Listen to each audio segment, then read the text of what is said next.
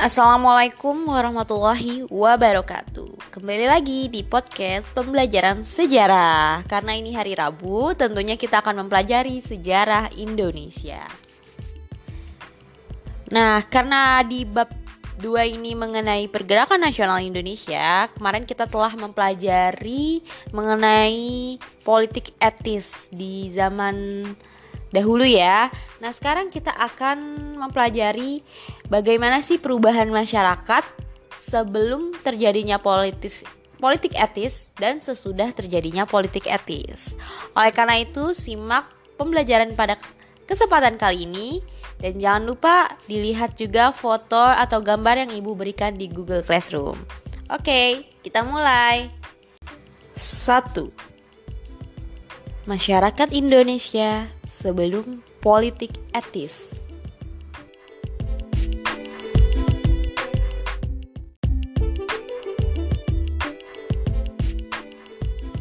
Oke, ketika kita membicarakan mengenai masyarakat Indonesia sebelum politik etis, kita juga harus mengetahui nih pembagian status sosial pada zaman kolonial Belanda.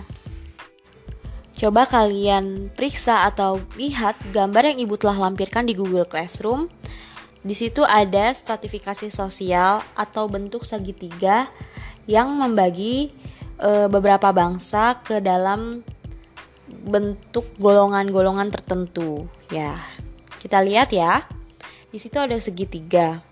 Nah, semakin ke atas dia itu menempati posisi yang uh, strategis dan semakin ke bawah dia men menempati posisi yang uh, mengenaskan atau posisi yang sangat bawah rendah. Nah, kita bisa lihat nih, golongan atas itu biasanya diduduki oleh orang-orang Eropa, entah itu bangsa Belanda, bangsa Inggris, dan bangsa-bangsa lainnya, pokoknya orang-orang di Eropa. Kemudian golongan menengah atau yang di tengah ini kalian bisa lihat itu diduduki oleh golongan Asia Timur atau Timur asing ya. Nah, nah di sini ada seperti orang-orang Arab, Tionghoa dan juga India.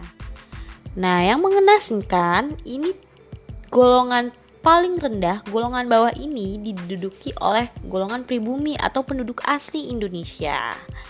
Ya, jadi kita bisa lihat nih. Jadi waktu di Indonesia itu tuh adanya tuh adanya golongan atas, menengah dan bawah. Dan kita itu menduduki golongan yang paling bawah. Sampai di sini mengerti ya? Oke, kita lanjut lagi lebih dalam. Jadi kalian uh, fokus ke golongan pribumi atau masyarakat pribuminya. Nah, di masyarakat pribuminya ini ternyata juga masih ada strata atau stratifikasi sosial yang uh, bersifat hierarki atau apa ya vertikal ya. Jadi ada tingkatan di masyarakat pribumi itu juga ada tingkatan sosialnya loh. Nah, jadi sama seperti yang gambar ibu sajikan tadi, kita bayangkan ada segitiga itu juga dibagi menjadi ke dalam tiga bagian, atas, menengah, dan bawah. Nah, masyarakat pribumi itu juga membagi uh, status sosialnya ke dalam tiga tingkatan tersebut.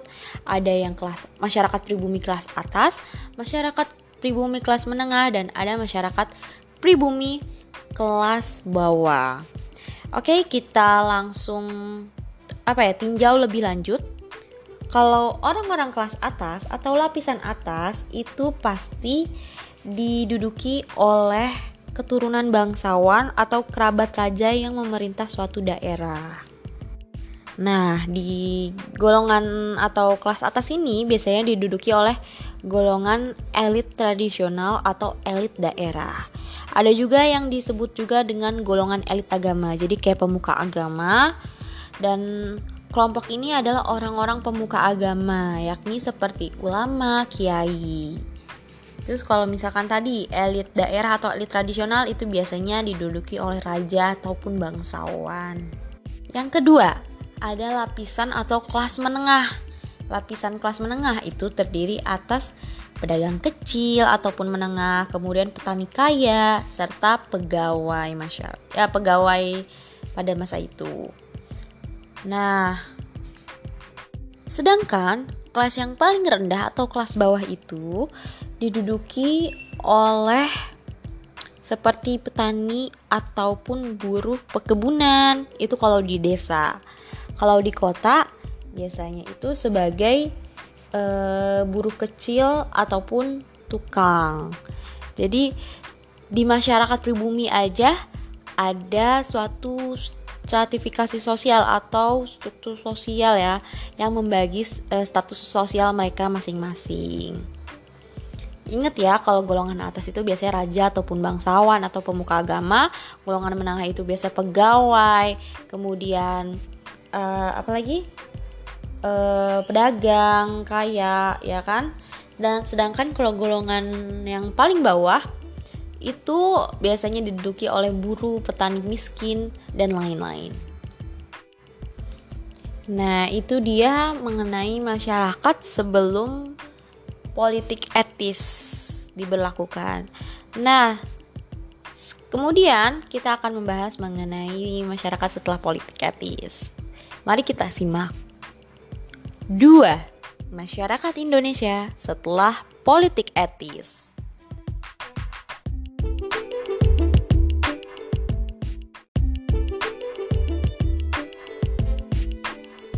Jadi, kondisi masyarakat Indonesia setelah politik etis itu tuh ditandai adanya atau lahirnya golongan terpelajar. Kan kalian tahu nih tadi e, munculnya politik etis itu memberikan pendidikan bagi masyarakat di Indonesia. Nah, itu kan tentunya melahirkan atau memunculkan golongan orang-orang yang terpelajar. Nah, biasanya orang-orang atau yang masuk golongan terpelajar ini sebagian besar itu orang-orangnya ini berasal dari kalangan menengah ataupun kalangan atas. Ya kan tadi yang kelas menengah atau kelas atas. Tapi eh kalau ada pun jika orang yang kelas bawah termasuk golongan terpelajar itu itu sangat sedikit sekali ya peluangnya. Nah, jadi kebanyakan itu yang termasuk golongan terpelajar itu adalah kalangan menengah atau kalangan atas. Tentunya ketika lahirnya golongan terpelajar di masyarakat pada zaman kolonialisme itu memunculkan sisi positif dan juga sisi negatif. Oke, kita akan bahas satu persatu. Uh, apa sih sisi positif dari adanya golongan terpelajar dan sisi pos, uh, sisi negatif adanya golongan terpelajar. Oke, kita mulai dari sisi positif adanya golongan terpelajar. Jadi, sisi positifnya, golongan terpelajar itu sebagai pelopor perlawanan politik dan pergerakan nasional Indonesia. Sebagaimana yang kita tahu bahwa selama ini tuh kalau bangsa Indonesia tuh melawan secara fisik ya, melawan pemerintahan kolonial itu selalu secara fisik seperti perang dan lain-lain. Namun dengan munculnya golongan terpelajar, mereka ini melawan ini dengan cara berpolitik dan bagaimana ya? Mereka itu dengan cara menyadarkan masyarakat dengan yang cara yang lebih elegan. Nah, sebagai uh, salah satunya melalui perlawanan politik ataupun pergerakan nasional Indonesia. Jadi kalangan atau golongan terpelajar ini menjadi pelopor nasionalisme Indonesia. Karena mereka yakin nih bangsa asing ataupun pemerintahan kolonial itu dapat dimusnahkan ketika kita bersatu meskipun dari daerah ataupun suku yang berbeda-beda karena kan sebelumnya itu uh, dalam melancarkan aksinya atau uh, lebih mengalahkan pemerintahan kolonialisme itu kan masih da, masih dengan cara tradisional ya, dengan cara perang kedaerahan. Nah, adanya golongan terpelajar ini, mereka ini lebih mengutamakan rasa nasionalisme agar Indonesia ini bisa mengusir penjajah dengan cara kita itu bergerak bersama-sama ataupun menyerang bersama-sama. Kemudian, uh, golongan dan kalangan terpelajar ini pada masa itu juga membentuk organisasi politik. Jadi organisasi ini itu tuh terbuka bagi siapa saja nih yang berani meninggalkan kepentingan daerah demi kepentingan nasional. Jadi nggak ada tuh kepentingan daerah-daerah ataupun wilayah-wilayah di Indonesia. Tapi sekarang kita ngomongin kepentingan nasional. Jadi bersatu maupun dia lahir di Jawa, Sumatera ataupun Sulawesi, mereka harus bersatu demi keutuhan bangsa Indonesia. Nah, organisasi politik dan kalangan terpelajar ini mengkampanyekan pentingnya kesadaran sebagai suatu bangsa, yaitu bangsa Indonesia. Sekarang kita masuk ke sisi negatif dari adanya golongan terpelajar. Jadi, tidak semua golongan terpelajar itu tuh memiliki rasa nasionalisme yang tinggi. Tapi ada sebagian golongan terpelajar yang mereka itu memanfaatkan statusnya itu untuk kepentingan semata. Jadi namanya ini disebut dengan kalangan terpelajar yang oportunis, mencari kesempatan semata doang. Karena mereka ini terpelajar, ya mereka cuma untuk mendapatkan status sosial di mata masyarakatnya gitu. Nah, jenis dari golongan terpelajar yang oportunis ini, mereka itu tuh belajar bukan untuk menambah wawasan atau mengembangkan kepribadian, tapi tuh mereka itu lebih untuk meningkatkan status sosial di, mas di mata masyarakat. Jadi mereka menjadi terpelajar hanya untuk terpandang di masyarakat pada saat zaman tersebut.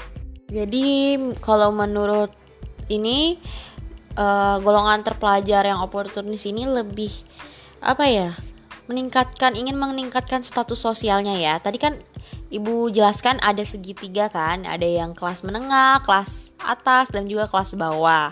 Nah dia cuma ingin meningkatkan status sosialnya tuh mungkin dari kelas bawah menjadi kelas menengah atau kelas menengah menjadi kelas atas.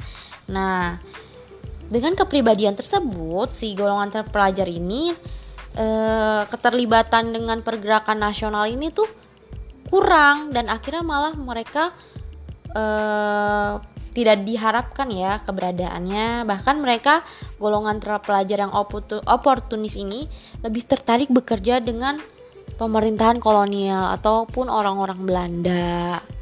Begitu oke mungkin cukup sampai di sini pembahasan materi pada kali ini mengenai perubahan masyarakat sebelum dan setelah politik etis diberlakukan. Nah, jadi kalian tahu nih, pada masa itu masyarakat Indonesia terdapat sistem kasta ya atau perbedaan tingkat status sosial dan kemudian eh, setelah adanya politik etis timbullah golongan terpelajar yang memang menciptakan pergerakan nasional Indonesia ataupun memunculkan kesadaran nasionalisme di Indonesia namun ada juga golongan terpelajar yang malah mengkhianati bangsanya sendiri dan bekerja untuk Belanda. Mungkin cukup sekian pembahasan pada kesempatan kali ini. Bu harapkan kalian dapat mereview kembali materi-materi sebelumnya karena ini saling bersangkutan satu sama lain. Oke, cukup sekian. Wassalamualaikum warahmatullahi wabarakatuh.